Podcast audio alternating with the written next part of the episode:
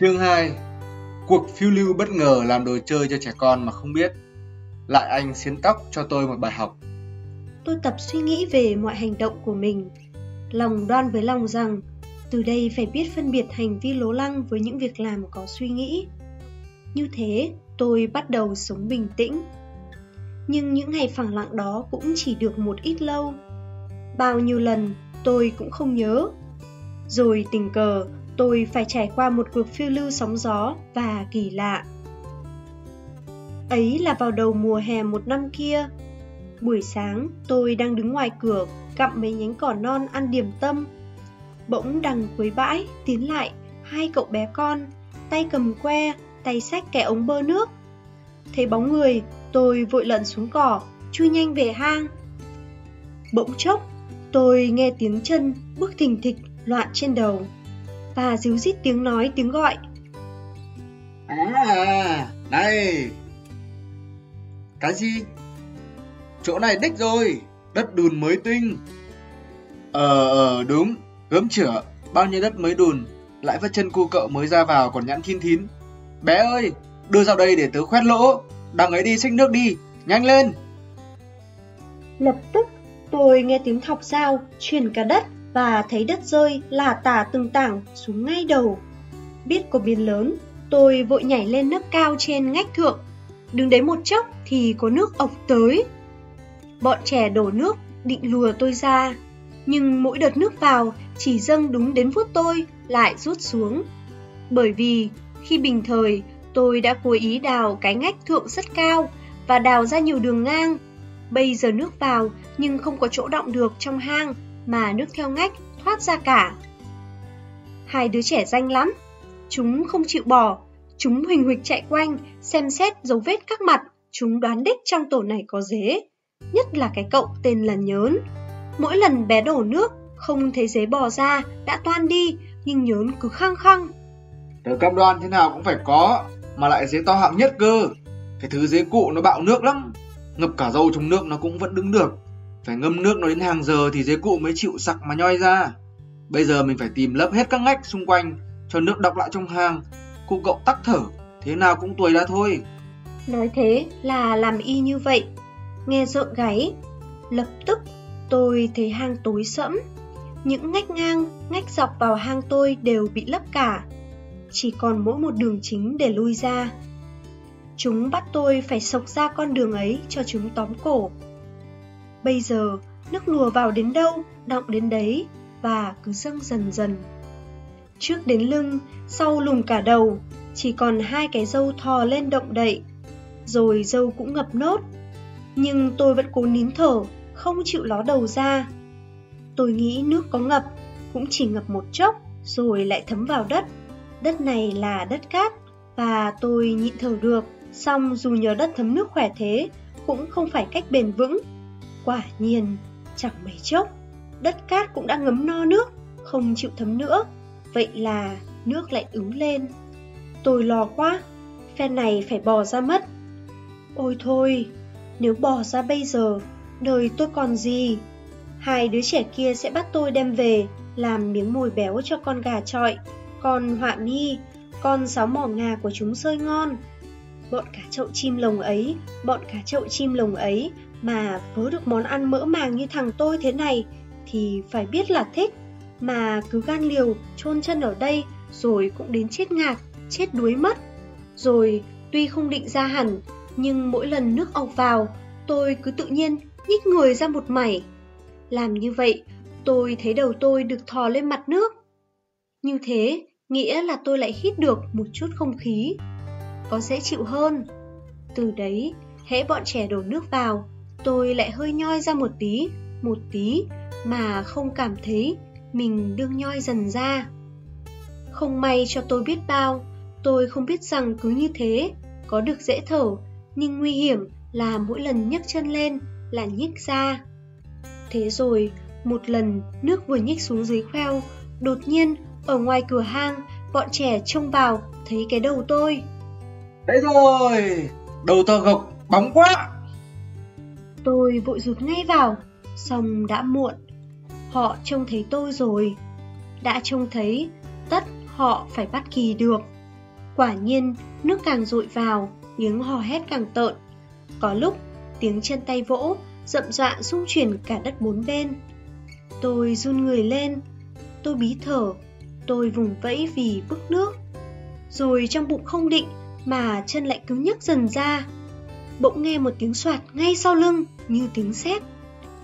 Quay lại, một thanh nứa, lại cả mũi dao nữa đã thụp xuống, chắn ngang đường vào cuối hang. Thì ra, hai đứa trẻ khôn ngoan xông vào mặt nước động, biết tôi đã chui ra đứng cửa tổ. Họ xiên dao xiên nứa xuống chặn lối sau lưng tôi. Nếu chúng thì đứt đôi người. Nhưng tôi chưa kịp giật mình, đã có cảm tưởng cái thanh nứa chẹn lưng, đương bẩy tôi ra. Hai đứa trẻ, đứa thì đẩy thanh nứa, đứa thì ngồi gõ vào cái ống bơ đựng nước, mồm kêu thom thom, giả cách. Hai đứa trẻ, đứa thì đẩy thanh nứa, đứa thì ngồi gõ vào cái ống bơ đựng nước, mồm kêu thom thom, giả cách làm chồng ngũ liên dọa nạt, thúc giục váng cả bãi. Bị hất mạnh, bí quá, tôi liền nhảy ra. Anh ơi, dế cụ, dế cụ! Ha ha, bắt được dế cụ! To bằng bốn thằng ve sầu. Dế cụ mà lị! Nhớn tóm được tôi, tôi cắn cho cậu bé một miếng vào ngón tay. Nó kêu thét. Tôi bồi cho cái đạp hậu, nó buông rời tôi ra. Được dịp, tôi vội nhảy trốn vào giữa bãi cỏ. Nhưng cả hai đứa trẻ, đứa cầm giỏ, đứa cầm ống bơ, đuổi theo úp tôi. Chỉ loáng mắt, tôi đã nằm trong bó giữa giỏ. Tôi cố cắn cái nan giỏ mỏng xớt, nhưng chưa nhai được mắt nào, thì họ đã đem buộc túm cái đít giỏ lại, khiến tôi không nhúc nhích, cựa quậy được nữa. Họ xếp ống bơ xách nước và các đồ chơi lại, ra đầm rửa chân rửa tay và xách tôi đi. Họ vui vẻ ra về, chân bước theo nhịp tay múa, miệng hát ý o, vẻ khoái tỉ lắm. Nằm tròn trong đít giỏ, tôi đưa mắt nhìn lần cuối cùng phong cảnh nơi tôi ở. Cỏ non xanh dờn, nước bạc mênh mang. Nắng vàng trải trên lá cây, vàng một màu tươi lạ lùng. Lòng tôi đau như cắt. Hai hàng nước mắt tuôn rơi, dần dần mỗi bước một xa. Ngoảnh đầu lại, không trông thấy nữa, thế là khuất hẳn. Phen này, tôi tất chết. Hai đứa trẻ đem tôi ra khỏi bãi, qua một quãng đường ngoắt ngoéo bên thành tre rậm rạp, tới một lối đi nhỏ, men đến một cái cổng tán. Nhấn vào nhà, cất mọi đồ đạc đúc dế, còn bé thì đặt giỏ xuống. Biết số phận mình sắp được định đoạt, tôi thấy hồi hộp và lạnh cả sáu gan bàn chân. Sắp làm mùi cho gà, cho chim chăng? Nhưng quanh đây, tôi không nghe tiếng móng chim họa mi cạo vào nan lồng, cũng không thấy con gà trọi đỏ mặt tía tai nào. Tôi hơi yên yên. Nhớn ở trong nhà ra, bé nói. Đem thằng dế này quảng giao, cho sư vịt bầu của chúng mình rực một bữa nhớn ạ. Tôi giật mình đánh thót một cái, nhưng nhớn xua tay, bảo Không, đúc được thằng dế cụ này hiếm lắm. Dế này dế cụ, gan liền tướng quân đấy. Thằng Thịnh hôm nọ cũng có một con dế, nó khoe, dế nó khỏe nhất, cho đánh nhau, đánh thằng dế nào cũng phải thua. Tôi đã hơi nóng gáy và ngứa hai cái càng. Chúng ta nên bỏ dế cụ này vào lồng, đem sang nhà Thịnh cho đánh nhau với thằng dế bên ấy, để xem À ha, thắng bại như hà. Ây, tung xe tung xe. Bé vỗ tay. Phải lắm, phải lắm. Ấy thế là tôi không chết. Điều may mắn không lường trước ra được. Hai cậu bé đem giam tôi vào một cái lồng tre vốn để đựng châu chấu, có cửa gài then chắc chắn. Tôi đành nằm yên, chờ đợi sự thay đổi nào đó mà tôi lại không thể tưởng tượng ra trước được. Tôi chỉ biết Thế là tôi sắp phải đi đánh nhau, tôi lại cứ muốn múa chân lên, quên cả cái thân tù, đáng nhẽ phải tìm cách thế nào cho được tự do. Tâm tính ngông nghênh của tôi muốn hung hăng trở lại như dạo trước. Buổi trưa, quả nhiên anh em nhà ấy đem tôi sang cho giác chiến với một cậu dế nhà bên cạnh. Nhớn đứng ngoài ngõ, gọi Thịnh ơi Thịnh! Thịnh từ trong nhà chạy ra. Gì thế? Dế cụ tao đây Có giỏi đem dế mà ra trọi nào. Thịnh cười khanh khách, vẻ coi thường, quay vào xách lồng dế ra. Cả bọn rủ nhau đến giữa khu vườn lưa thưa bóng những cây nhãn lùn. Chúng nằm sấp xuống cỏ, lúc nào thích thì cong chân lên đạp không khí. Chúng giáp hai cánh cửa lồng dế làm một, cho thật chắc, như đuôi toa nọ, kề cửa toa kia lúc tàu hỏa chạy, rồi mới rút then ra. Để hai thằng dế chúng tôi không muốn cũng phải xông sang lồng của nhau. Chàng dế nọ nhảy tót sang lồng tôi, ái chà, vẻ ta đây. Hắn bé hơn tôi một chút, nhưng hắn ngạo mạn và sắc sược làm sao. Bé loát choát thế mà bạn bé loát choát thế mà đã bắt trước đâu được bộ mặt hồng hậm, khinh khinh từ cái dáng đi khụng khiệng, vẻ coi thiên hạ như rác. Thoáng thấy đã lộn tiết. Vừa ngó tôi, hắn vuốt dung hai sợi dâu, nói Ờ, chú mày đờ mặt ra thế kia, thì liệu có mấy hơi sức chịu nổi nửa cái đá song phi của ta không? Rõ chối tai, tôi đã cáu lắm. Nhưng lạ sao lúc ấy tôi vẫn tỏ ra dịu dàng được, có lẽ vì lòng quá khinh bỉ. Này anh kia, làm chi mà ầm lên, đứa khôn ngoan ở đời thì không nên nói trước. Hắn nghe răng ra, hầm hè. Mặc kệ, có giỏi thì ra đây chơi nhau, chứ đừng nói xó đấy à. Máu nóng trong người tôi sôi sùng sục, tưởng nghe tiếng được. Biết quân này không phải quân ăn lời, tôi bèn nhảy phát đến. Chúng tôi bắt đầu đánh nhau giữa những tiếng cười reo, vỗ tay của ba đứa trẻ. Mới quần thảo vài hiệp, tôi đã rõ anh dế lếu láo kia chọi với tôi không được mấy nả sức. Đúng thế, tôi chỉ thọc mạnh một cái đạp càng, hắn ngã bù ngửa ra. Tôi bồi thêm chiếc đá nữa, hắn ộc máu mồm, đen xì, gãy một cẳng, lăn quay. Tôi chẳng thèm đánh thêm, chỉ ghé xuống tận tay hắn, lạnh lùng bảo.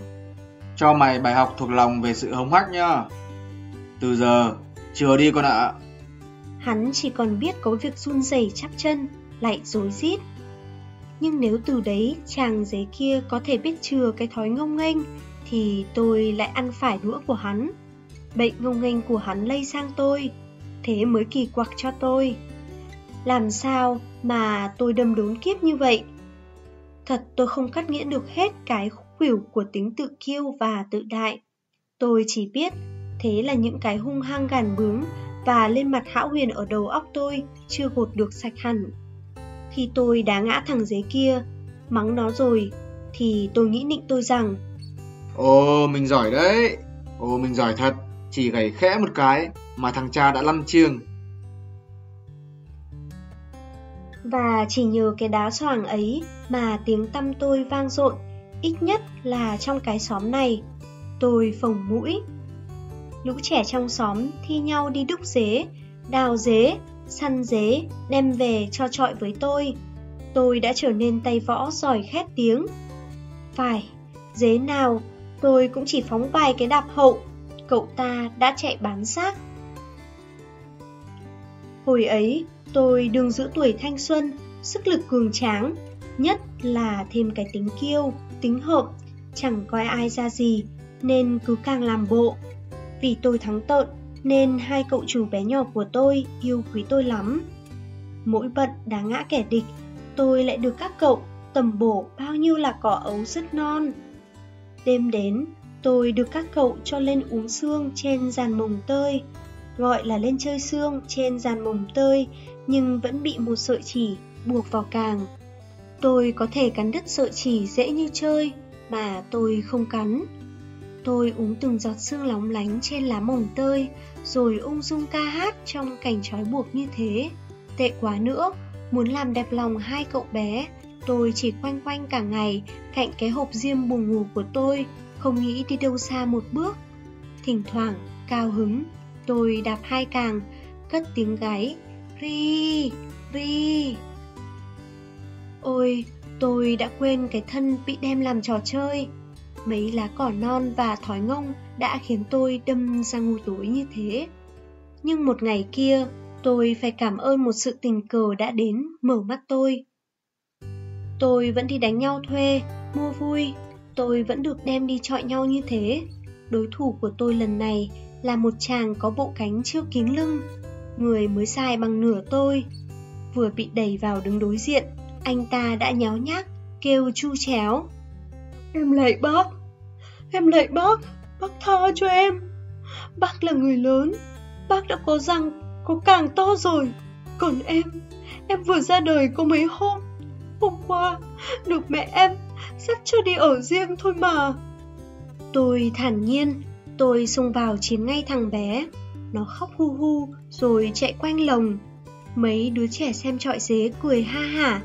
Tôi càng nổi hăng. Có một anh xiến tóc bay xè xè trên trời rồi đậu xuống cành nhãn gần đấy, nhìn đám dế trọi nhau. Anh xiến tóc vỉnh hai cái sừng dài như hai chiếc lưng cong cong, có khắc từng đốt, trọ xuống mắng tôi. Dế mẹ ngách ngác kia, mày to đầu thế mà mày nỡ đánh thằng bé bằng ngân ấy à? Không được quen thói bắt nạt. Tôi ngoảnh nhìn lên, anh xiến tóc lực lưỡng và uy nghi bọc mình trong bộ sát đồng hun rất cứng. Bộ hung tợn, dữ dội lắm. Nhưng tôi cóc sợ, coi bộ chẳng làm gì nổi tôi tốt, bởi tôi biết anh ta cũng hãi lú trẻ, chỉ đứng trên cây, không dám xuống. Tôi hít mũi ra một câu. Ngứa mồm. Rồi tôi lại đánh đuổi thằng bé như thường. Tôi ngổ ngáo, vụt lên trước, hách càng, chặn.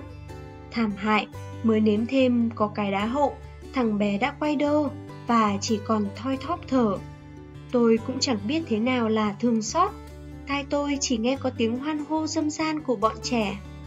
Thấy không những ngăn nổi tôi mà tôi còn đánh gần chết chú dế nhỏ. Xiến tóc nghiến răng kèn kẹt, chõ hai cái sừng dài xuống, quát. À được, mày giờ hồn, bảo lời phải không nghe, rồi sẽ biết tay. Tôi còn trêu tức, ngước răng lên. Có giỏi thì xuống đây chơi với nhau. Rồi tôi ung dung nhắm nhánh cỏ của lũ trẻ vừa tranh nhau tuồn vào thưởng cho tôi, làm như không thèm để ý đến câu chuyện vặt. Xiến tóc tức rung sừng, rung răng, nhưng không biết làm thế nào vì có lũ trẻ ngồi đông trên bãi cỏ. Cuối cùng, xiến tóc cất cánh vù đi, tôi chẳng thèm để ý. Ừ, anh chẳng khỏe thì có khỏe đấy, nhưng đâu có thể làm gì nổi tôi. Đêm hôm ấy, như thường lệ, bọn trẻ đem tôi ra ngoài dàn bồng tơi để tôi uống sương tầm bổ và hít thở không khí trong lành. Trên cao, mặt trăng sáng vằng vặc, làn gió đưa đầy những chiếc lá dài và nhọn đẫm xương óng ánh thành một nét sắc trong bóng trăng. Tôi duỗi thẳng cả chân cả cánh, vừa ôn một bài võ, vừa hát, ngẩng đầu nhìn vòng trời trăng sáng và chắc là vẻ mặt tôi lúc ấy tự đắc, tự mãn lắm. Đừng ung dung thế, lắng nghe tiếng Đừng ung dung thế, lắng nghe tiếng cái máy gì xe xe đâu dần dần tới bên cạnh. Rồi anh xiến tóc oai linh ban chiều, vụt hạ cánh, xuống ngay bên nách tôi. Tôi rú lên một tiếng kinh khủng, tôi cứng cả khoeo, không nhích chạy được. Tôi không ngờ, phen này chết thật chứ không chơi. Răng nó như sắt thế kia, cái vuốt chân như dao thế kia. Một mình tôi ở nơi vắng vẻ thế này, tất chết. Nhưng tôi có mím môi, mà cánh, mà chân, mà càng tôi vẫn nảy lên bần bật. Xiến tóc nghé nghiêng hai cái sừng, cười nhạt chế nhạo. Rõ đồ hèn, sao lúc chiều hống hách thế? Rồi xiến tóc lục tội. Này ta hỏi, mày đang khép tội gì? Lạy anh. Có lẽ, lúc bấy giờ, tôi cuống quýt những điệu bộ đáng xấu hổ và nực cười đã khiến xiến tóc khinh bỉ đến nỗi không thèm giết tôi cho bẩn gươm. Bởi vậy, tôi chỉ thấy xiến tóc cúi hai cái sừng sát mặt tôi, kênh mũi tôi lên và bảo rằng À, bây giờ thì co vòi lại rồi phải không? Còn gì xấu bằng cậy sức mà đi bắt nạt, khôn ngoan đã đáp người ngoài. Mày có giỏi thì ta tha cho lần này, nhưng ta hãy mượn tạm đi của mày hai cái dâu, để từ đây mỗi khi mày định làm việc gì bậy bạ, hãy sờ lên chiếc dâu cụt. Lúc ấy nhớ lại lời ông xiên tóc nhé. Nói rồi, xiên tóc đưa răng lên, cắn cụt luôn hai sợi dâu mượt óng trên đầu tôi. Đau điếng, mà tôi đành ngậm tâm, không dám hé răng. Đường đời nhiều bài học, mỗi bài học một kiểu. Chịu nghĩ thì học được, học giỏi, bằng không thì khốn khổ như thế này đây. Cho đến bây giờ, tôi vẫn chọc lông lốc bởi mất hai sợi dâu từ cái tích, tôi được thêm bài học mới, vừa đắt vừa đau đêm ấy. Nhưng cũng vì thế mà tôi tỉnh ngộ. Trời ơi, thế ra từ khi bị hai đứa trẻ bắt vào vòng u tối, tôi đi đánh nhau làm trò cười cho thiên hạ. Tôi chỉ làm ác mà tôi không biết, mà những kẻ bị tôi đánh cũng là họ hàng xa gần nhà dế cả. Tôi thở dài, thầm nghĩ. Hôm trước, ta đã vướng điều lầm lỗi, bây giờ lại mắc lỗi nữa. Ôi, ta hèn quá. Cũng may bác xiến tóc không giết ngoém ngay ta đi. Mới biết, đời này hồ dễ ai bắt nạt nổi ai. Ta đánh kẻ yếu hơn ta, thì kẻ khác mạnh hơn ta đánh ta. Thôi thôi, giấc mê kia đã tỉnh ra rồi. Nghĩ được thế, lòng tôi mới tạm yên. Nhưng nói cho hết nhẽ, nếu bây giờ tôi muốn bỏ tính hung hăng sằng vậy đi, thì tôi phải nhất quyết rồi hai đứa bé này. Bởi mục đích của họ nuôi tôi là để bắt tôi làm trò choảng nhau cho họ cười. Văng vẳng bên tai tôi hai tiếng thoát ly. Tôi bồi hồi muốn đi ngay lúc ấy. Nằm trong lồng, tôi trông thấy cửa lồng chưa cài. Thế là tôi bỏ ra luôn. Nhưng cũng ngay lúc ấy, bé và nhớn ở đâu chạy tới, kêu lên. À, à! Rồi bé nắm gáy tôi, ném vào lồng. Không bao giờ tôi cảm thấy nhục nhã hơn. Từ lúc ấy, tôi bị canh giữ khác hẳn mọi khi. Buổi tối vẫn được lên giàn mồng tơi nhưng phải nằm trong lồng, không ai cho nghênh ngáo ngoài trời như mọi khi, dù là nghênh ngáo với sợi chỉ buộc vào bẹn. Tôi càng thấm thía nung nấu ý nghĩ trốn đi, tôi chờ một dịp khác. Trong những ngày chờ đợi, buồn ơi là buồn, tôi buồn lắm, buồn tưởng chết được. Phần thì ăn năn tội lỗi, phần thì ngao ngán đời mình. Cuộc đời đã nửa thời xuân mà chưa làm nổi điều gì có ích. Chỉ những nay lầm, mai lỗi. Tôi ủ rũ, chẳng buồn ăn, chẳng buồn đi, đứng cũng không buồn đứng, suốt ngày nằm phục vị, thở dài. Thấy tôi đâm ra lù đù thế, bọn trẻ chỉ biết ra công săn sóc, nhưng họ càng săn sóc thì lòng tôi càng chán ngắt, càng cảm thấy họ nuôi béo thân mình để làm chuyện mua vui. Tôi ăn đoành đoảng, nhấm nháp. Dần dần, bọn trẻ cũng chán tôi. Trò trẻ chơi cái gì cũng thường chóng chán, vì không hiểu được cái ốm và đầu óc nghĩ ngợi của tôi bấy giờ. Chúng cho là tôi mắc bệnh gì đấy, có lẽ bị đau dạ dày, rồi cứ bỏ vào lồng toàn thứ cỏ thượng hạng mà chỉ thấy tôi đùng đỉnh nhếch răng thì sự săn sóc cũng nhạt dần. Họ lại xách ống, dao và que nứa hì hục đi đúc dế mải tìm cuộc chơi khác. Thế rồi, cứ ốm nghĩ mãi, tôi đâm ra ốm thật. Tôi cảm thấy khắc khư, rồi tôi ngạt mũi, nhức đầu luôn. Mấy lần bị mang đi đánh nhau, tôi chỉ đứng yên. Anh dế bên lồng kia sang cũng không dám đánh tôi, thế là nhạt trò. Nghĩa là tôi không còn hoạt bát, khỏe khoắn như trước nữa. Mấy ngày không nhớ ca hát, buổi sáng, buổi chiều không gầy chào bình minh và hoàng hôn. Một hôm, nhớn thấy tôi nằm lừ đừ, bèn bảo bé. Không phải nó đau dạ dày đâu. Thằng dế này đánh nhau nhiều quá đến nỗi kiệt sức, nên bây giờ mắc bệnh ho lao. Chúng mình chẳng nên nuôi một thằng dế ốm. Thả nó đi, bé ạ. Bé gàn. Thế thì phải đem ra ao cho vịt bầu ăn. Tôi lạnh đến tận hai chân răng. Không, thế cũng phí. Ta sẽ đem nó làm cúp đá bóng Cúp đá bóng là một dế cụ, thế mà oai. Rồi hai đứa kéo nhau đi rủ tất cả trẻ trong xóm, họp bọn lại, đá bóng, thi ăn giải thưởng. Cái cúp ấy đúng là dế tôi vậy. Thân tôi lại thành cái giải thưởng, nghĩ cực quá. Không đầy một lúc, đã có một lũ đến năm, 15 đứa kéo đến. Chúng rủ nhau ra ngoài bãi, đem theo tôi đi. Đám trẻ chia làm hai phe, một đứa đã nhặt được ở vườn nào một quả bưởi để làm bóng. Tôi được đặt trịnh trọng, đứng trong cái nắp vỏ diêm mới trên một hòn gạch. Nhớn giao hẹn các bạn. Bên nào được ba gôn thì ăn thưởng lão dế này. Ale, to toe! Tôi đứng thẳng, lấy vẻ mặt tươi tỉnh, vui như cũng đương xem đá bóng. Không ai nghi ngờ gì cả. Cũng thật là trẻ con thì mới hay sơ ý như thế. Cơ hội thoát ly có thể sắp đến rồi. Đôi bên tranh nhau đá qua bóng bưởi, mỗi lúc một kịch liệt hơn. Đám này đá bóng cũ xoàng, tôi nhận xét thế. Có cậu cứ dẫm vào bóng, ngã bổ chừng. Có cậu biếu vai, chèn nhau rách toạc cả áo. Ấy vậy mà vẫn mải mê, hò hét vang góc bãi. Nhưng tôi cũng vội nhận ra, tôi đứng đây không phải để xem đá bóng. Thế là trong khi bọn trẻ đang xô đầy kịch liệt trên bãi Thế là trong khi bọn trẻ đang xô đầy kịch liệt trên bãi thì tôi lên lén rồi nắp bao diêm bò khỏi bệ gạch vỡ. Tôi lèn ra đầu vườn, chui vào đám cỏ rậm, rồi chuồn thẳng đến tận bụi dứa dại đằng xa. Sổ lồng một cái, khỏi ốm ngay, nhanh thế.